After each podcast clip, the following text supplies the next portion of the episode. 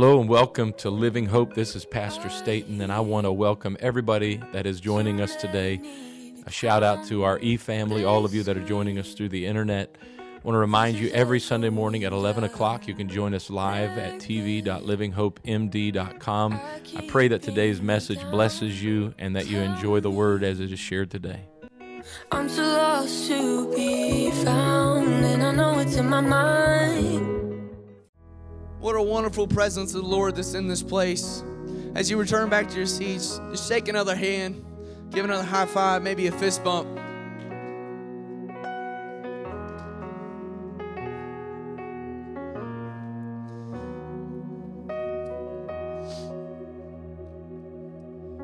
I love what I feel on a Sunday night.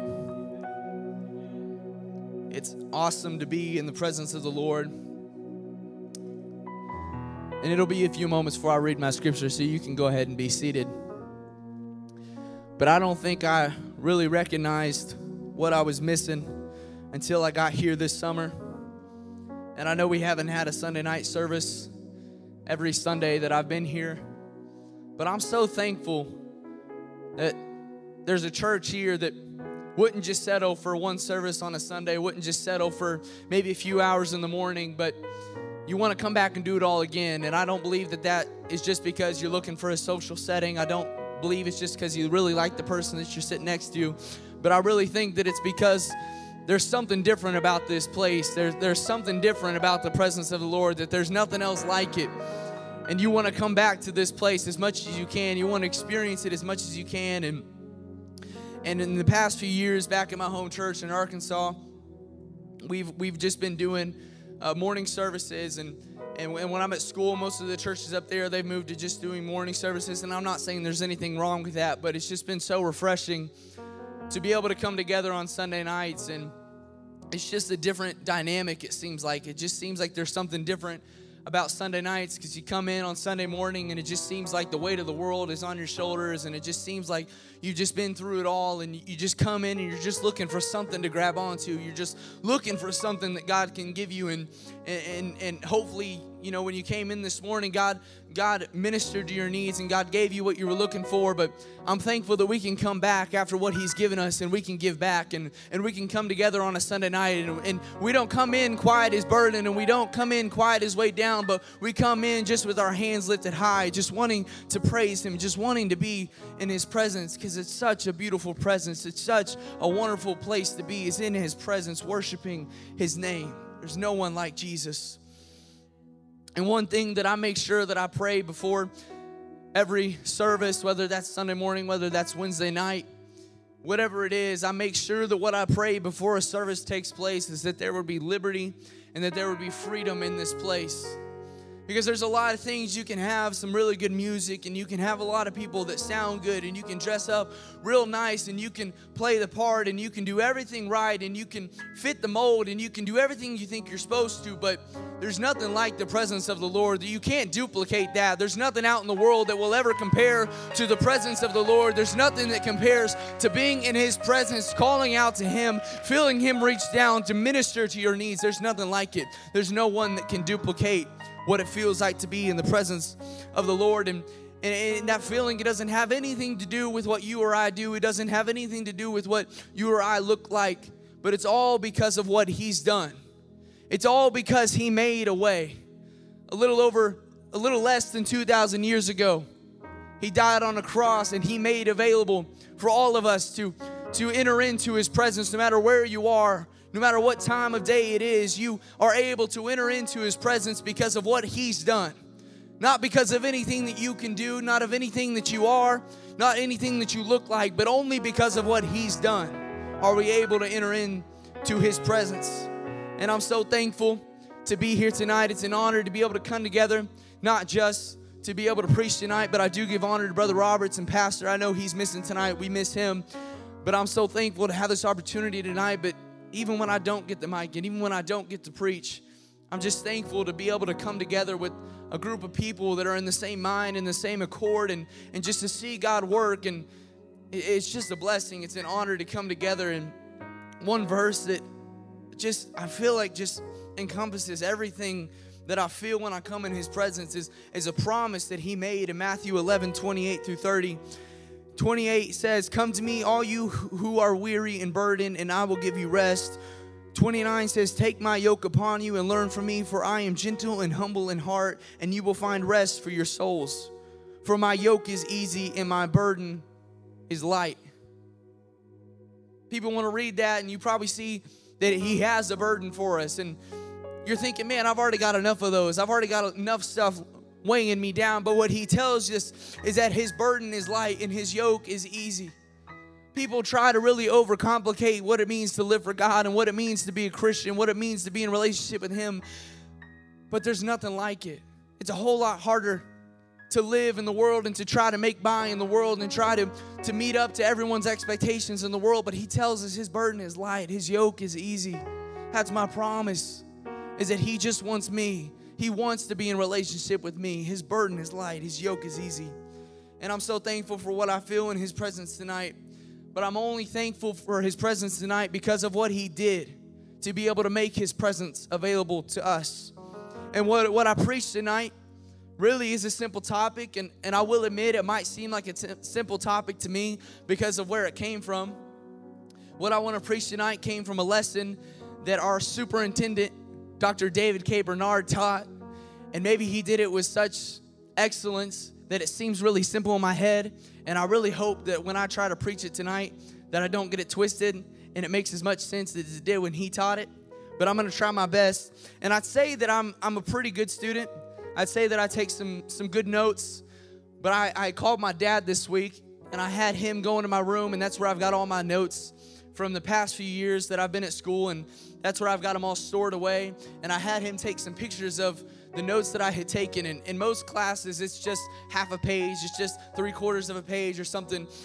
No, in one class with Dr. David K. Bernard, I had four pages of notes and I'm pretty sure even when he would just cough, I would write that down just because I mean it was just he was just spewing stuff, and it was like that's incredible. I've never thought of it that way, and I didn't know how to spell it, but I wrote it down. But I remember I remembered from this lesson I had taken some notes, and I, you know the only time that I really draw is you know if I'm trying to distract myself. But I remember when he was teaching, he, he gave this illustration, and I, and I felt like I needed to, to write it down and to draw it. And so Thank you, Dad. I know he's watching tonight. Thank you for sending me those notes. And, and I did my best to recreate it. So if, if the media team, could you could you put that up there? And so this is the illustration that he he taught us in that class. And so if you look, you've got the cross right there in the middle. Well, we did have it.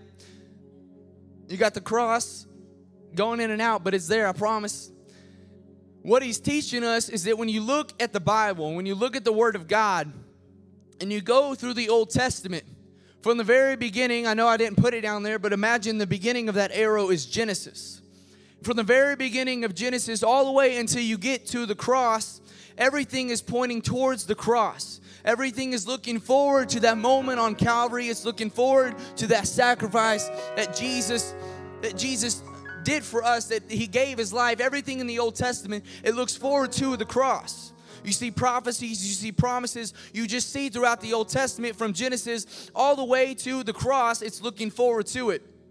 And then once you move on past the cross, once you move on past the Gospels, you get to Acts all the way through Revelation. Everything looks back to the cross. Everything in the Word of God points back to that one moment on Calvary where Jesus gave His life for all of our sins. He gave His life for us. Everything in the Word of God points to that. And we're going to we're going to get into that a little bit tonight. But in the New Testament, you see in the book of Acts, the church in the book of Acts, everything that they do, you you see uh, the baptisms in Jesus name, they, it, that comes from from this, what Jesus taught them. What Jesus taught them, it points back and you go through all of the letters and you go through all the epistles, it points back to the cross, what he did on the cross. Revelation, it points to the cross. So all throughout the entire Bible, there's one epicenter and that's the cross. That's the cross is, is, is right there in the center where the Old Testament points to and where the New Testament looks back upon. So, so if you could put up that next that next slide, it's really the same thing, but it, it seems like our world might be trying to draw us away from the cross. While, while the Word of God points us only back to the cross, the world seems to be trying to draw us away from that. And, yes, time moves on. Yes, time moves along with what the world has shown here. But but it's it's not just about where we're at in time. But it seems like every day the world just seems to get darker and darker, and it seems to be in more and more trouble, and, and, and it seems to just be going more and more downhill. And, and while the Word of God points back to the cross, all, the only thing the world wants to do is to take us away from that. It, it wants to diminish the power of the cross. It wants to tell us the cross really wasn't as powerful as you think it was. The cross really didn't even happen. It, what does it matter? The cross. What, what did Calvary do? And so the world tries to pull us away, but the Word of God is always going to point you back to that one moment in time. It's always going to point you back to Calvary where Jesus Christ laid down his life for me and you and for everyone for all of time, for all of our sins, so that we could be in heaven with him for eternity. And so I hope that, that, that that's in your mind while, while I preach tonight. But but I'm so thankful that no matter where I find myself on, on this timeline, I'm so thankful that I can look back to the cross which has already happened something he's already done for you and I, the, the promises and the prophecies that, that were prophesied in the Old Testament, I can look back on that and see that he already fulfilled the promise, that he already met those prophecies. He already became who he said he would become. He already died on that cross. He already rose from the grave. He already ascended into heaven. He's already done and said who he would be. He is who he said he would be, and that's who he is today. That's our promise is that Calvary was not just one moment, but it was for eternity. It was for forever. It was not just for the people that were there that day, but it's for me and for you, and it's for everyone that is afar off. That's our promise is that Calvary extends for forever. For forever. And I'm thankful that we can look back on that. And so, what you and I need to be reminded of tonight and what this world needs to be reminded of is that everything you will ever need has already been secured in Calvary. Every victory that you will ever need was already won at Calvary. It's already been done. It's already been set in stone because of one act that Jesus did, because of the life that Jesus lived, the death that he died. When he rose again, that's the promise we have. That's the victory that I have in him. And while the world tries to draw us further and further away from the cross tonight, I want to preach a call back to Calvary. A call back to Calvary. So, if you would, if you're going to preach with me tonight, just pray that the Lord would minister in this place, that His word would be poured out tonight. Jesus, I pray that tonight, God, that you would anoint me, Jesus. Lord God, that you would direct my thoughts, Lord. That you would give me a clear mind, Jesus. Lord, that you would direct me, God, Lord, to minister your word, Jesus, and that it would fall on good ground, Jesus. I pray that tonight, God, Lord, that your spirit would minister, Jesus. Lord God, that you would reveal to us once again, God, the power and the victory, Jesus, that is found on the cross, Jesus, that is found at Calvary. In Jesus' name, in Jesus' name. I don't know how long I'll preach tonight. I don't know how long this is going to take. I usually preach a lot longer than I expect to, but I'll just be honest. I've got one point tonight, and you probably all just got real excited, but I'm going to be honest, it's a pretty long point. Probably could have been broken down. I don't know. I didn't really feel like putting the notes together because I feel like it's all over me right now. And I was just, I called my mom earlier.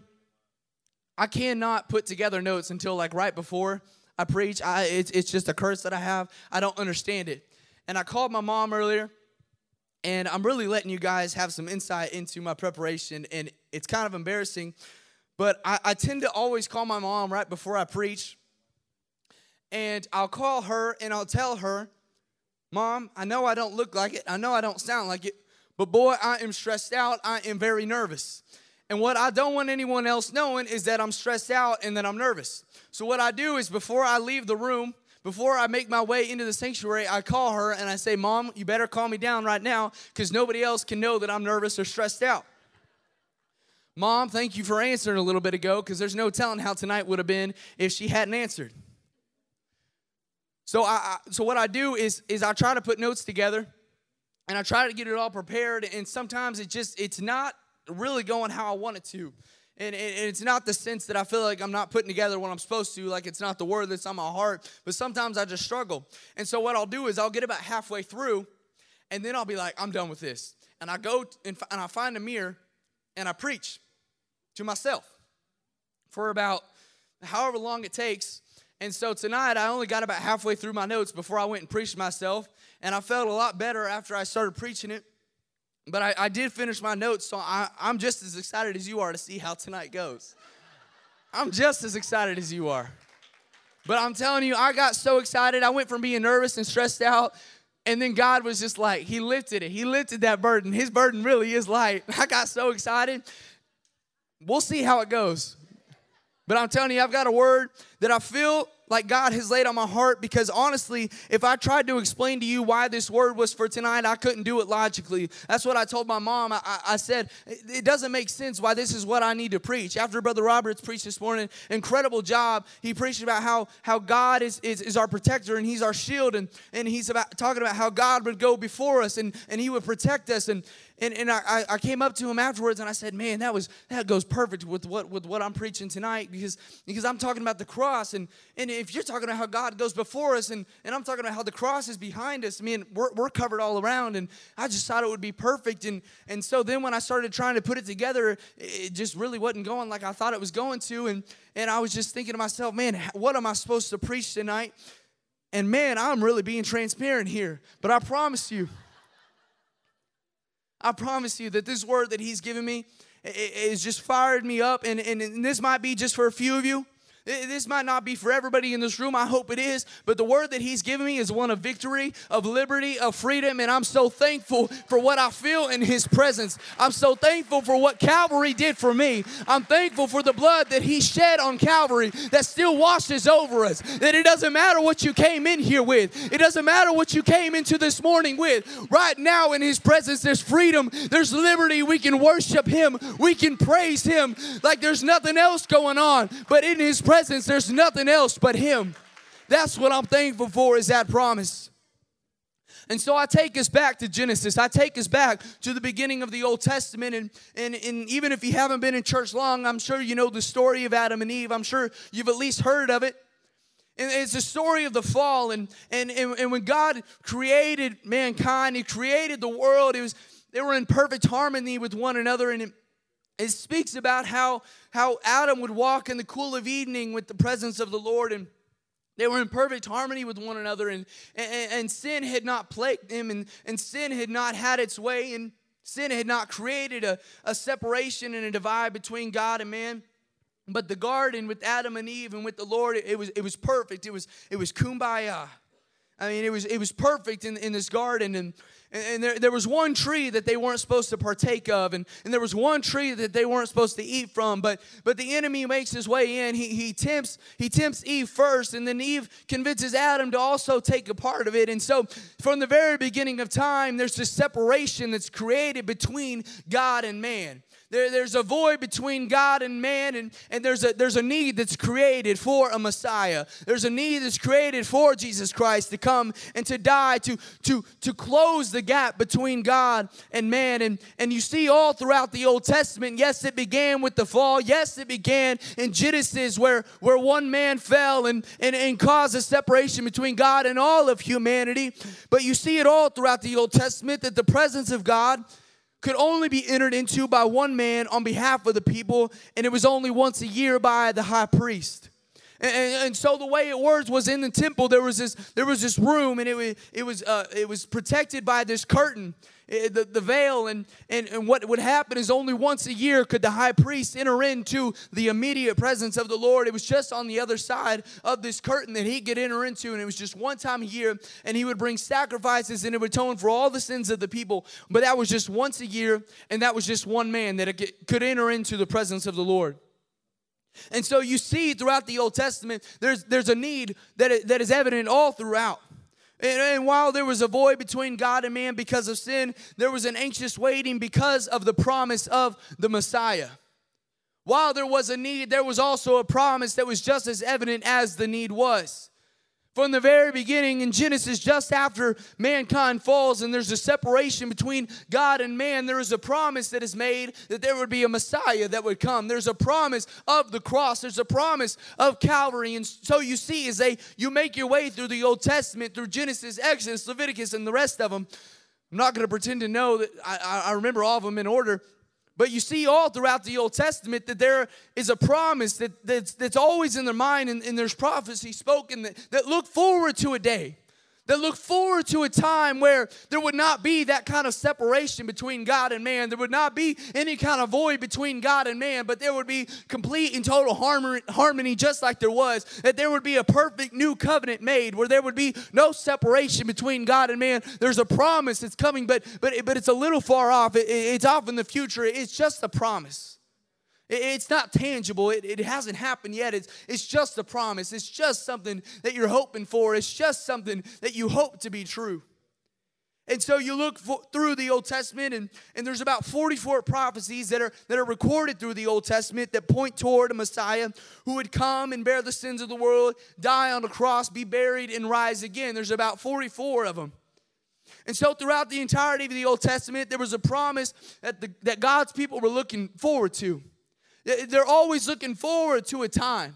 They don't have like you and I, they don't have something to look back to, something that's already taken place. But but Moses, when, when he's making his way with the children of Israel, he's the man between God and the children of Israel. But but he's still looking forward to a day where he doesn't have to be that mediator. He can just have his own relationship with God, and he doesn't have to be a mediator on behalf of the people. And David, when he's in the field, you know, we know that he had a relationship with God because because you see throughout Psalms, you see throughout his story that he had a relationship with with God, but the truth is, they were always waiting on that promise to be fulfilled. They were always waiting on there to be something to close the gap so they could be close to their God, so they could be close to the one who created them, who protected them, who was with them, who provided for them. They were always waiting for a promise and they were always looking forward to a day in the future.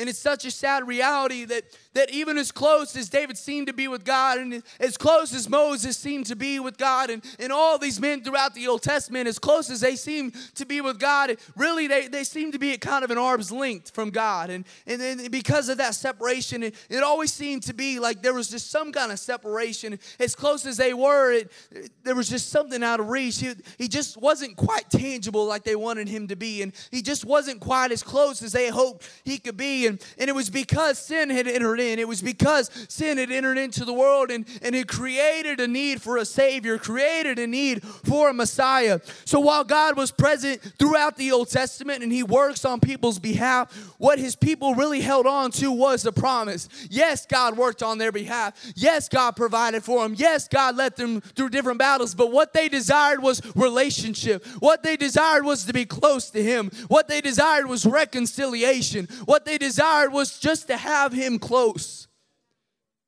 But that need, that need was still there. And so you look at some of the prophecies in the Old Testament that spoke of the Messiah that was to come. Micah 5 2, prophecy that Jesus would be born in Bethlehem. Psalm 69 and 8 and Isaiah 53 and 3 said Jesus would be rejected by his own people. Isaiah 61, 1 through 2 says Jesus would be sent to heal the brokenhearted. Psalm 35, 19 and 69 and 4 Jesus would be hated without cause. Zechariah 12:10 says Jesus' hands and feet would be pierced. And there's plenty of other prophecies that we see throughout the Old Testament. We see prophecies made about a Messiah that would come.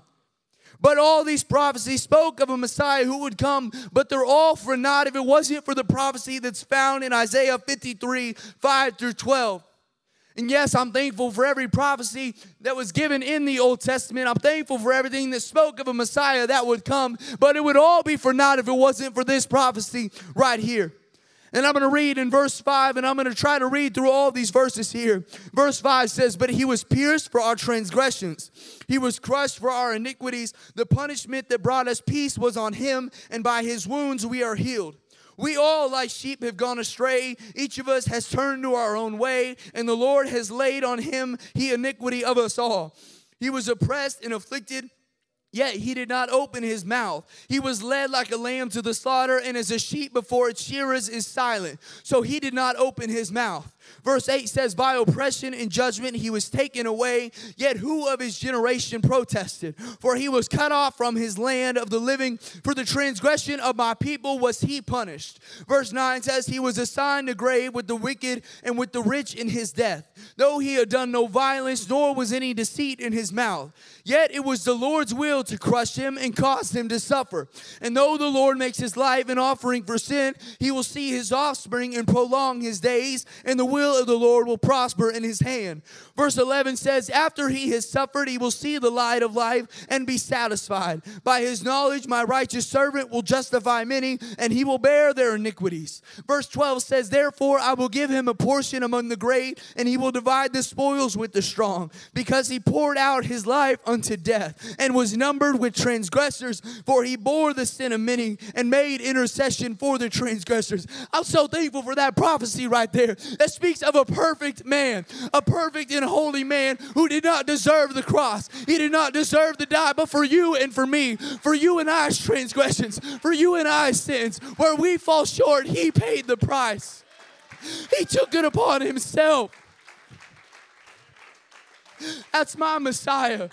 That's my Savior. It's the one who didn't deserve it, but He loves me so much. He loves you so much that He gave of His life to die on a cross, to die on Calvary, so that you and I could have reconciliation, so that you and I could be close to Him so that you and I could come in on a Sunday night on July 18th and enter into His presence, for there to be no hindrances, for there to be no one to go through just to get to Him, but you and you and you. It doesn't matter where you come from. It doesn't matter what you've been through. He has made a way. Only because of Him, He's made a way, and it was on Calvary. Everything points back to that moment, everything points back to Calvary, where He made a way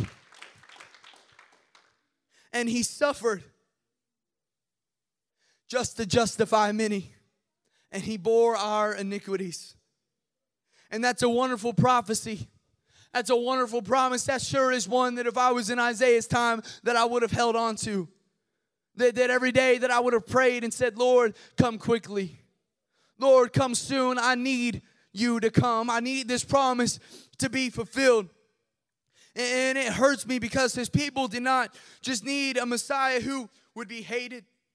They didn't just need a Messiah who would be ridiculed. They didn't just need a Messiah who would be beaten or endure the worst. What God's people needed was a Messiah who would come and bear the burden of all sin for forever and to die on a cross so that his covenant could be restored and his, pre- and his presence could be available to everyone.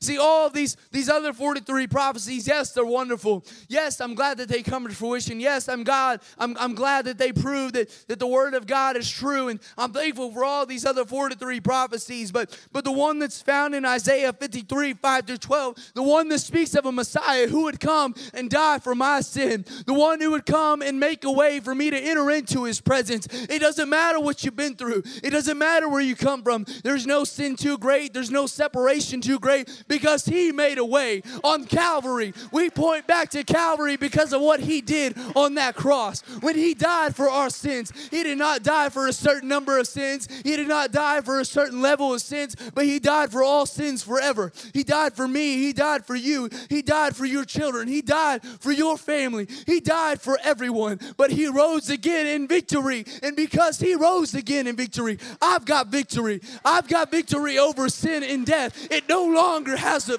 victory over me. It no longer has dominion and authority over me. But because my Savior, He died with my sins weighing on His back, because He died with my sins in mind, and He rose again in victory. That's why I've got the victory, is because of Him. And his prophecy, every prophecy in the Old Testament was, was fulfilled. When they looked forward to it, when they looked forward to the cross, you see it fulfilled. Micah 5 2, it said Jesus will be born in Bethlehem. Matthew 2 and 1, Jesus was born in Bethlehem. Psalm 69 and 8 and Isaiah 53 and 3 said Jesus would be rejected by his own people. John 7 and 5 says Jesus was rejected by his own people. Isaiah 61 1 through 2 says Jesus would be sent to heal the brokenhearted. Luke 4 18 through 19 says Jesus was sent to heal the brokenhearted. Psalms 35, 19 and 69 and 4 says Jesus would be hated without cause. In John 15, he tells his disciples, They have hated me and my Father for no reason. Uh, Psalm 35, 19, Zechariah 12, 10, Jesus' hands and feet would be pierced pierced. John 20, verses 25 and 27, after his resurrection, he comes back to his disciples. He shows his scarred hands. Every prophecy that was prophesied in the Old Testament comes to fruition. So you see that the Old Testament looks forward to the cross, and then everything looks back to it because of this prophecy right here. Isaiah 53, 5 through 12 speaks of a Messiah who would come and die for my sins, a Messiah who would come and tear the veil in half, make his presence available to me, make it to where it doesn't matter where I come from, it doesn't matter who I am. I don't have to be the high priest, I don't have to be the pastor, I don't have to have it all together, but he's made his presence available to me. He's taken my sins upon him, he's made his burden light because he's taken the weights from me, he's taken my burdens, he's made it light. All because of this prophecy. And while all the prophecies had to be fulfilled and the word of God proved to be true, the most important prophecy that was fulfilled was the prophecy that he would die for our sin. And yes, you see it in the Gospels, you see this story played out. But in Romans 5 6 through 8, and there are so many other verses that I could use from Romans, but, but this one right here specifically speaks to this promise that was given. Romans chapter 5, 6 through 8. You see, at just the right time, when we were still powerless, Christ died for the ungodly. Verse 7 says, Very rarely will anyone die for a righteous person, though for a good person, someone might possibly dare to die. But verse 8 says, But God demonstrates his own love for us in this while we were still yet sinners, Christ died for us. He doesn't die for perfect people. He doesn't die because you got it all put together. He didn't die on that cross because you got to come to Him with everything put together. You don't have to be perfect. You don't have to have the right title. You don't have to come from the right family. You don't have to have the right last name. All you've got to do is come to Him because He died for me. Even while I was still yet a sinner, He died for me. That's the power of Calvary. That's the power of the cross. That's the power of the blood that he shed. Was while I was still yet a sinner, he died for me. Romans 5, 6 through 8 encompasses exactly what Jesus did to fulfill his promise that one day he would be the perfect sacrifice for sin. He lived a perfect life. Jesus did not deserve to die, let alone the death that he died. And, and, and, and, tonight, I don't have it all written out, the details of his crucifixion, but if you ever have the time, I'd read it. Because you think you know everything you, he went through, you think you know everything he endured. And I can tell you, it's just that much worse than what you think it is. Jesus Christ was perfect. He was holy. He was the only man to ever live a sinless life. He was the only man to endure temptation and not fall into it. He was the only man to go throughout his entire life living a perfect, sinless life, but he died on a cross not because he wanted to be glorified, not because he wanted to be lifted up, not because he wanted praise and worship. Yes, we praise and worship his name. Yes, we glorify his name. Yes, we exalt him. But he died for you and I because he loves us. He came into this world because he loves you and I. That's why he died on that cross. That's why on my worst days, that's why on my worst days when I'm really going through it, I look back to that cross and I remember everything that I need was secured on that day. In that moment, moment because of what he did when he died on that cross, when he rose again. That's where my victory comes from. So when the world tries to pull me away from the cross, and it does a pretty good job of it, when the world tries to take me through everything else, all I have to do is look back on what he's already done. I feel bad for Moses. I feel bad for David. They had to look forward to a day where Jesus Christ would come. But I'm looking back on what he's already done, how he's already been good to me, how he's already shown his love to me.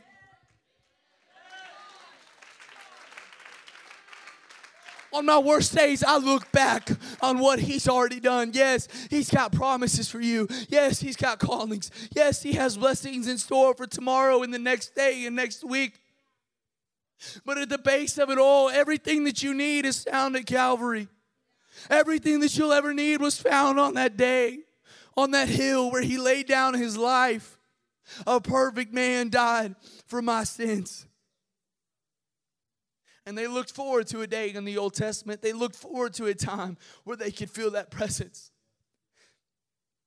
And I pray that I never take advantage of the fact that He has made Himself available to me. the fact that the veil was torn. No longer is it just one man a year. No longer is it just one person that can experience God for me and I can live vicariously through them.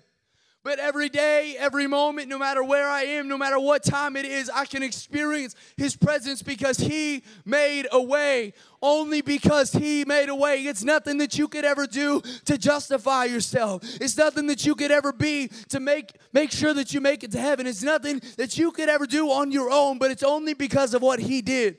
Everything that I do is because I'm looking back to the cross, because I'm looking back towards Calvary. Yes, He's got a future for us. Yes, He's got a, a vision for this church, but let us never forget to look back to Calvary. I pray that there would be a call back to Calvary. This world doesn't need a perfect production production. This world doesn't need great singers. This world doesn't need someone to get up in front of a pulpit and to, to give a pretty message. What they need is that cross. What they need is that promise that's already been fulfilled. What they need is for somebody to say, I know you're in the world. I know you've been drawn away from it, but look back.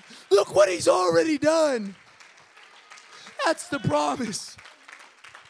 He's already done it. Jesus has already won the victory. Jesus has already taken captivity captive. First Corinthians 15 55 through 7 says, Oh, death, where is thy sting? Oh, grave, where is thy victory? The sting of death is sin, and the strength of sin is the law.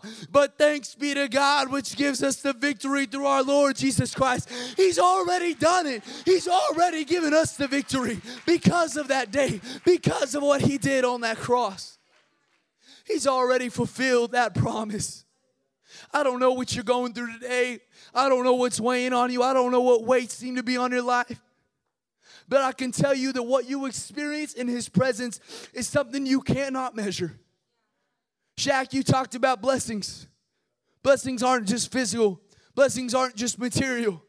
But I know that there's some of us today who need a release from shame and guilt. I know that there's some of us today who need a release from anxiety and from worry and from doubt and from fear and things that you can't see. There are things that I don't know about your life because I'll never see it. But every day it seems to weigh on you, it seems to be a burden. But He died for that. He's already done it, He's already fulfilled His promise. All He's looking is for somebody to look back and remember He's already won the victory, He's already provided, He's already made a way. I don't need anything else but Jesus and what He's done for me. No longer do we have to wait on a promise. No longer do we have to wait on him to come, but he's already made a way. Matthew 27 51 is where you find that the veil was torn. Jesus on that cross, he, he gives up his last breath. It says he gives up the ghost, and the veil is torn. And from that day forward, there has never been a hindrance. There has never been something to separate us from the love of Christ ever again. Because what He did on that day cannot be conquered, it cannot be topped, it cannot be defeated. Because what He did that day was He took victory over sin and death. What He did that day was He took our burdens upon Him. He took our sin, our iniquity, our transgressions upon Him. And there is nothing that could ever overturn or overdo what He did that day. The cross is forever. That's my victory when the veil was torn. There's no longer a divide between me and God. There's only liberty, there's only freedom in this presence.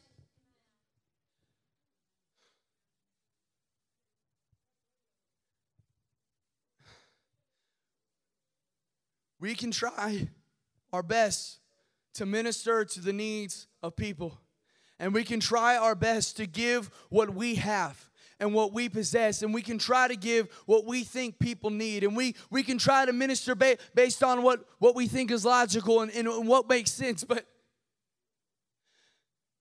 i think everything that everyone looks for i think everything that someone what everyone is looking for is freedom is liberty is to just have that burden lifted is to just have that weight thrown off and so it's so important that in our own lives we don't forget to look back to the cross. We don't forget where our victory came from because it's not just for me and for you. He didn't just die for me and for you, but there's a world out there, a world that's being drawn away from the cross. They're looking for somebody that says, I know what you're going through. I don't have the answer except for at Calvary, except for at the cross, except for the blood that He shed. They're not looking for anything that they can find in the world. There's not, they're not looking for anything that, be, that can be duplicated. But if you've experienced the presence of the Lord, you know that there's nothing like it. There's nothing like the presence of the Lord. There's nothing like being baptized in His name, have His name written upon you, His Spirit living inside of you, giving you strength where you are weak, giving you peace where there's no comfort, giving you joy where there's sorrow and sadness, giving you peace where there seems to be no calm. He is the answer. He is the answer. Everything that you've ever needed was secured on that day at Calvary.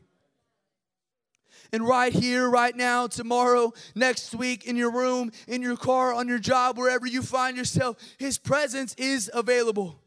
His triumph over death is my triumph over death. Death is swallowed up in victory. And music team, you can come. I'm bringing it to a close. That's my promise. That's my victory. It's just not anything that I've ever done. It's not anything that I could ever become. It's not any way I could ever dress. It's not any way that I could ever preach. It's not any way that I could ever present myself. It's only when I present myself to the Lord that He can take those burdens away from me. He can lift those weights off of me. That I can have freedom and liberty in His name. That I can I can know that my victory is already been secured because of what He did 2,000 years ago. We can look back. We don't have to look to tomorrow and worry and fear and have doubt and anxiety, but we can look back and all that can be done away with because of the victory that was secured on that day. And if I could have everyone stand. I don't know what you're going through today. I don't know what it is that you feel that is weighing you down and has been a burden. But can I tell you that it's in praise and it's in worship and it's just enjoying His presence, just being with Him, that everything else can melt away. That everything that you came in here with, everything that seems to be weighing on you, everything that seems to be wrapped up in your mind, telling you you're not worth it, telling you that there's too much to worry about, anxiety has crippled your mind, fear has, has taken over, everything seems to be weighing on you. It's all done away with in the presence of the Lord. And I think the freedom and the liberty we feel in His presence is worthy of our praise. So I'm going to open up these altars. I'm going to open up these altars tonight.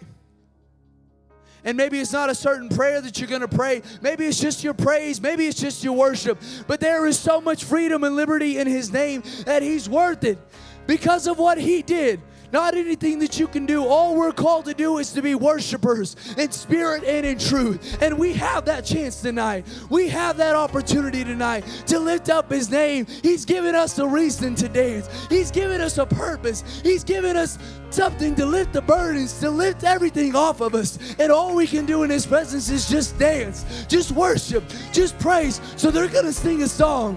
And all I want us to do tonight is for our burdens to be lifted, is to just take them off. Dance. Lift it up to Him. Worship Him because He's worthy. Hallelujah.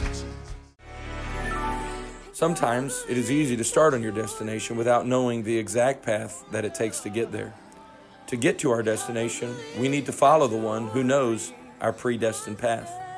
Be sure to subscribe and watch us every Sunday at 11 a.m. Eastern Standard Time. Also, visit us at www.livinghopemd.com. So I'm gonna wait on you, Jesus. I'm gonna wait.